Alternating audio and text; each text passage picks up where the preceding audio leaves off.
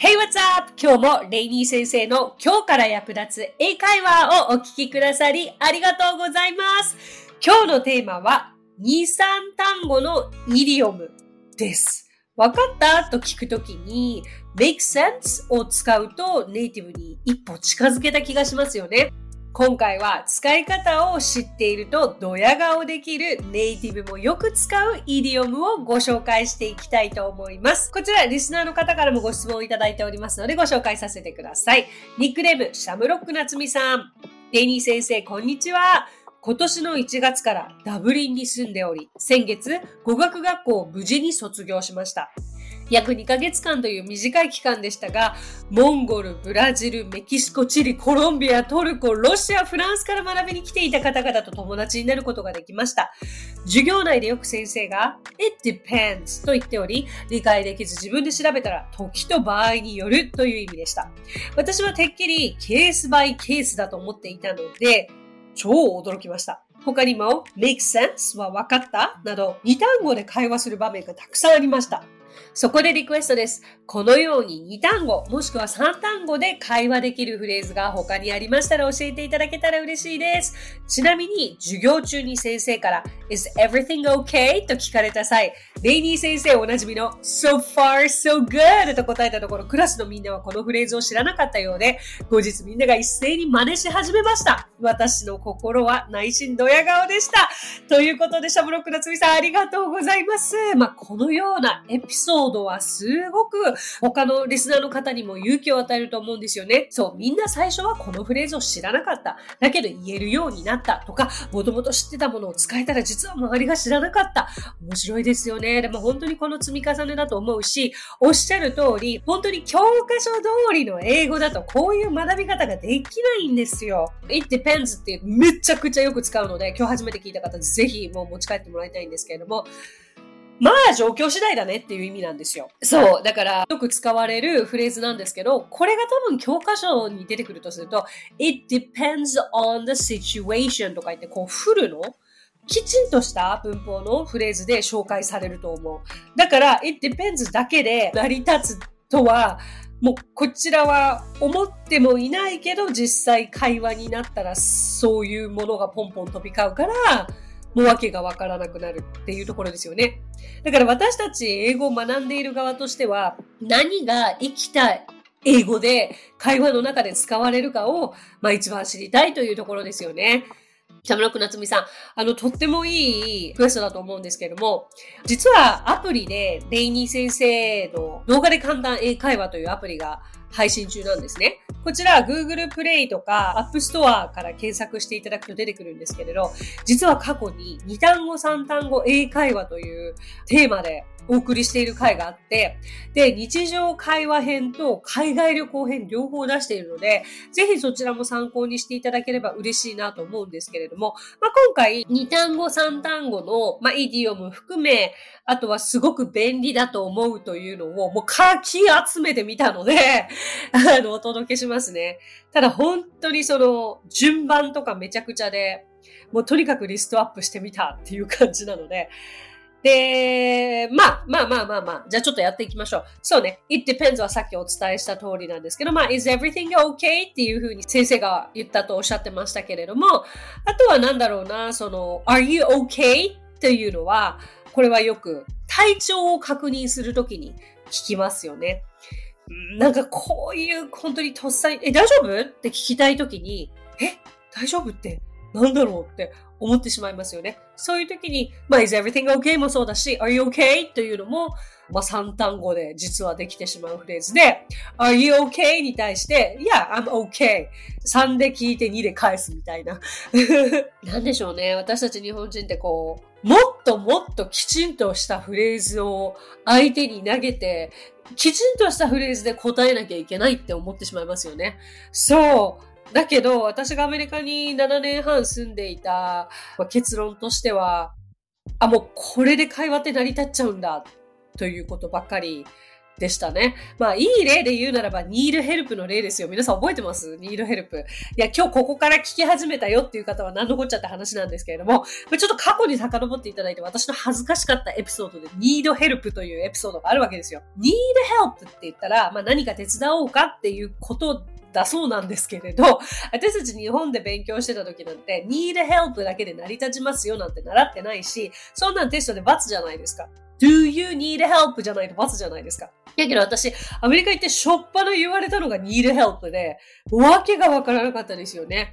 そうそうそうそう。まあだからこれも一つ、あの、どうでしょう、二単語として、何か相手に、あ、手伝おうかって言いたいときに、わざわざ do you need help にしなくても、um, need help とか、need any help と言ったりもしますね。これも参考にしてみてください。それから、えー、make sense。これもさっきあの、シャムロックナスミさんおっしゃってましたけど、私もこれ大好きですね。make sense って言ったら、わかる？意味通じてる？私の言ってることって通じてるかなという表現なんですよ。で、これ語尾を上げて make sense って言うとわかった？になるし、あ、いやいやいや、make sense って言ったら、あ、わかったよという返事にもなります。あの、私がよく、ポッドキャストで、so far so good? ここまで大丈夫？ついてきてる？って聞きますけれど、これも語尾を上げると疑問文。だけど語尾を下げると、so far so good. いや、わかるよっていう返事になります。さあ、これもメモメモですよ、皆さん。今日お届けするのは2単語3単語だから非常に短い。よくこのポッドキャスト番組って、こう、車運転しながら、家事やりながら、こう、もうラジオ感覚で聞いてくださってる方が多いと思うので、まあ、ちょっと今なんか、書きながらできないよという方もいらっしゃると思うんですけど、でも今日多分お届けしていく中で、あ、これちょっと知っておきたいなっていうのがあったら、絶対メモするの忘れないといてくださいね。そうそうそうそう。聞いてるだけだったら喋れるようにはならないんですよ、皆さん。はい。さあ次は just in case です。なんとなく勘が働く方、just in case って言ったらこういうことかなと思う方もいらっしゃるかもしれないんですけども、念のためですね。うん。まあ、for just in case がおそらく正式な言い方なんですけれども、just in case うん。念のためってこういうんだって思ってびっくりした覚えがありますね。だからこれもこれだけで成り立つ。まあ、ここからは、えー、ちょっとランダムに行きますよ。あの、寝る時の話にいきなりなるんですけれども、あんまり日本では寝る前に声掛けしないか、おやすみなさいぐらいは言いますけれども、まあ、よく寝てねとかしっかり寝てねという声かけってあんまり日本語ではないかな。英語では別れ際とか夜だったら sleep well とか sleep tight とか、あとは sweet dreams は聞いたことあると思うんですけれども、まあこういう言い方します。なんか日本語でね、別れ際で、いい夢見てね、とか言わないですよね。ちょっと恥ずかしくなっちゃいますけれど。まあそんな時に英語でちらっと言ってみたらいいのではないでしょうか。あとは、これイディオムではないんですけど、実は2単語、3単語で会話が成り立つよっていうので、えっ、ー、と、タクシーに海外で乗ったことのある方、どうでしょう ?Where would you like to go? とか、Where do you want to go? みたいな、Where から始まる疑問文じゃなくて、to where? とかって聞かれたことある方いらっしゃいますか ?to where ですよ。こんなのもテスト出てこないですよね。びっくりしちゃいますよね。いきなりこれ言われると、え、え、え？ってなるけれど、まあ、どこまでってことで、スーパーマーケットまでだったら to the grocery store でもいいし、ビーチまでだったら to the beach にもなるでしょうし、だから to where? to the beach. もうこれで会話が成り立つんですよ、皆さん。すごくないですか？なんか物足りない気がしちゃう？やっぱり日本語が私たちよーくわかってるから、日本語だとあだこうだ言えるし、その場で対応できるし、もっと気の利いたことを言えるから、なんかこれだけだと、ああ、どうせ私日本人だからもう言えないっていう気になっちゃわなくて大丈夫ですからね。これネイティブの方がやってる普通の会話ですからね。さあ、それから、いいね、それっていうので、sounds 何々系。これは知っておいた方がいいですよね。例えば、sounds fun とか、sounds good とか、もう sounds awesome。で、ここポイントが、sound fun。D じゃなくて S つけてください、ちゃんと。it が省略されてるんですよね。So sounds great, sounds amazing. 美味しそうって、sounds yum とか、何々そうっていう時に使えますからね。だからこれは相づちにはもってこいですね。あとは、どうしたのって、例えば、子供部屋さっき片付けたばっかりなはずなのに、もう、すごい散らかってたと。What happened? で、これも二単語なんですよね。で、これも本来だったら、What happened to you? みたいな感じで言わなきゃいけないのかなと思いきや、もう別にどうしたの ?What happened? だけでもよかったりします。それから、例えば買い物に行ったりしたシーンでは、どっちですか？っていう時、which one? って聞かれたとしたら、まあ、指さして that one I would like to have that one. なんてわざわざ言わなくてよくて、um, that one please. でもいいし、the black one please. でもいいし、うん。なんとなくお伝えしたいことわかりますか？あとは、まあ、相づちで言うならば、まあ、なるほどって言いたいときに、私はね、最初わからなかったから、I see とか、あはとか、I understand とかだと思ってたんですけども、got it, got it, got it. うん。もうこれだけで成り立ちます。あとは、やんわり断りたい時あるじゃないですか。うーん、どんな場面だろうな。例えばレストランに行って、何かお水のおかわりいりますか？とか、うん、デザートいりますか？とか言った時に、あ、もう大丈夫ですって。日本語のこの大丈夫っていうのは、結構ですのことですよね。でもな、あもう結構ですって言うと、まあちょっとはっきり言い過ぎかなっていう時大丈夫ですって言うとやんわり系。これを英語にするならば、I'm good と言えます。Would you like something else to eat? 何か他に食べたいものありますか？あ、um, I'm good. Thanks. みたいな感じですかね。もちろんこの I'm good は How are you? 元気？と聞かれて Oh, I'm good! というふうに答えることもできるので万能でございます。さあさあさあ、これはお子様お持ちの親御さんにもってこいの一言なんですけれども、いい加減にしなさいとか、そのくらいにしておきなさいと言いたいときにいくつかご紹介したいのが、えー、まずは that'll do という表現です。これ that に will do だけど will を省略して that'll do that'll do that'll do って言ったらもういい加減にしなさい。もういいでしょ。十分でしょ。そのくらいにしておきなさい。という意味になるんですね。で、この that'll do って言ったらもう一つ実は意味があって、あーまあもうそれで十分でしょう。まあいいでしょう。完璧ではないけれど、用が足りますね。という、これは別に子供関係なしに使えるフレーズです。ちょっと発音が難しいので、気になる方は練習をしておいてみてください。まああとさっきのちょっとお子様へ起こる単語に戻りますけれども、2、3単語を今お届けしましたが、実は1単語で子供に対して、いいしなさいっていう一言があります。それは、enough。enough ってあるじゃないですか、十分。enough。一言でいい加減にしなさい。Hey guys, enough! とか言って言うと、もう、あ、まずい、ママ、お子だっていう状況ですね。はい。えー、そんな感じかな。あと、子供関係なく、まあもう、ちょっと腹が立っていて、もう本当にいい加減にしてください。まあ子供にも言えるし、大人にも言えるのが、enough is enough という言い方があります。もう十分すぎますということなんでしょうね。そう。あとは、まあ、that's it とか that's all enough まあ組み合わせでいろいろできますけど that's it とか that's all とかも兄弟喧嘩してるのを止めたりするときにも使えるしこの that's it とか that's all はご存知の方も多いと思いますけれども注文を何かするときに以上ですというときにも使えますよね。はい。こんな感じでもうあっちこっちから引っ張ってきていますが、お役に立っているでしょうか？ねなんかこうやって単発でポンポン出てくると、なんとなくシーンは浮かぶかなとは思うんですけれども、まあ、実際にこれが生きた場面で使えるかっていうとまた別の話になるので、そうですね。気に入ったものはどんどん使ってみていただくという感じが一番いいかなと思います。あと、例えば、お礼を言われて、ああ、もう全然気にしないでくださいとかいう時に、まあ、my pleasure って聞いたことあると思うんですけど、my pleasure も一つだし、あとは、oh, thank you so much anytime っていう返しがあります。これ結構素敵だなと私は思っていて、ああ、もういつでも、もう全然っていう感じでしょうね。日本では。あとは、don't mention it don't mention it.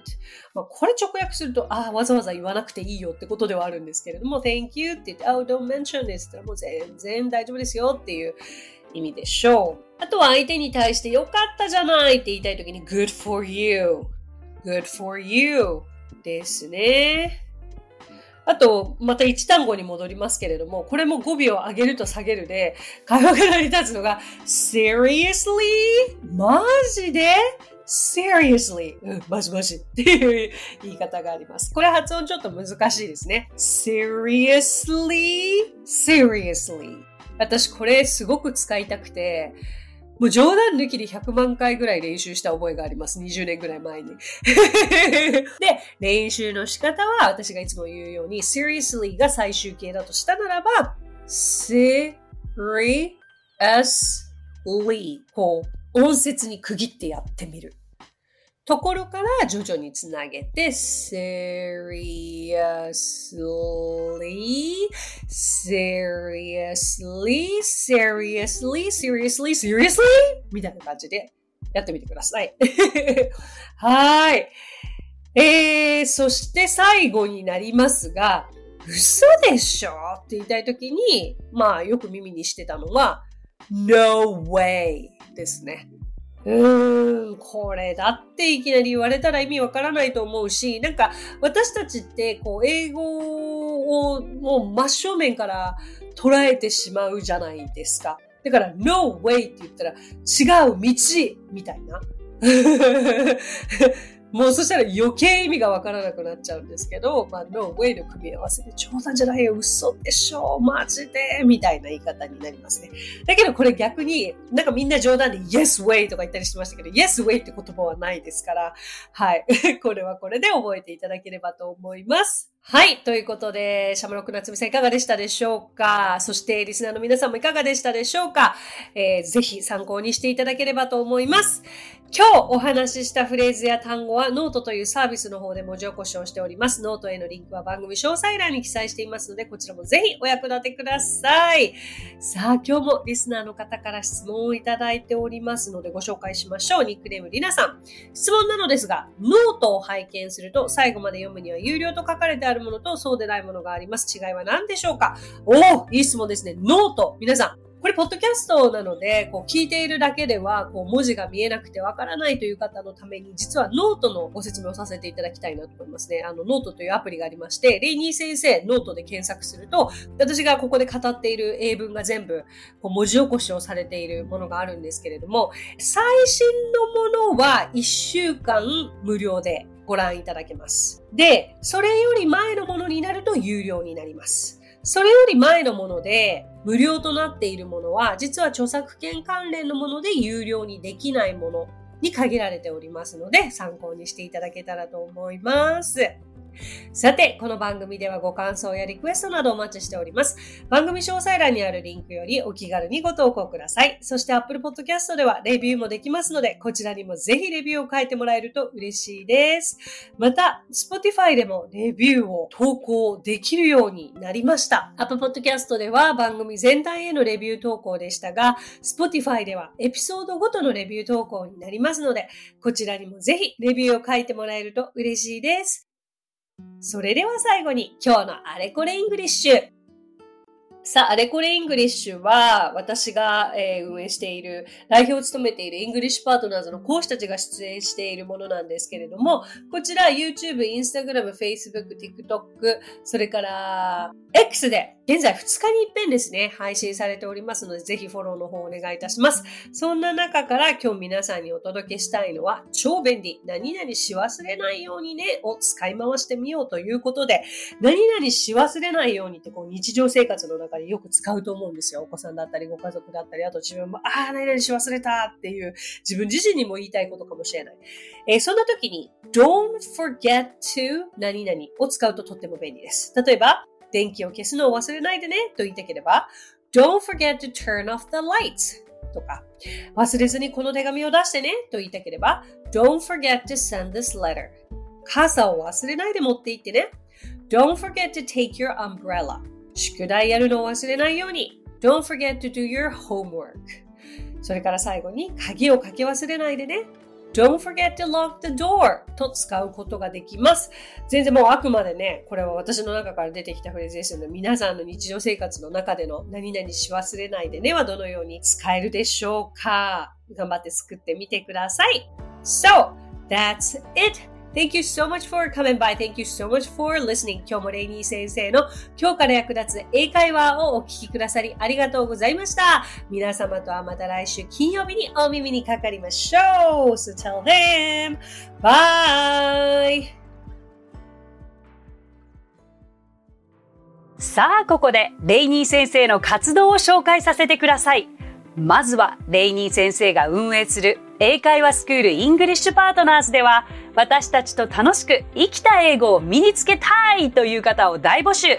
マンツーマングループ、キッズすべて出張レッスンとオンラインレッスンで行っています。また、英会話の講師も大募集。女性だけの募集になりますが、東京23区内で出張レッスンができる方や、オンラインレッスンで早朝や夜のレッスンができる方、海外在住の講師なども募集しています。ぜひご応募お待ちしています。詳しくは、イングリッシュパートナーズのホームページを検索してみてください。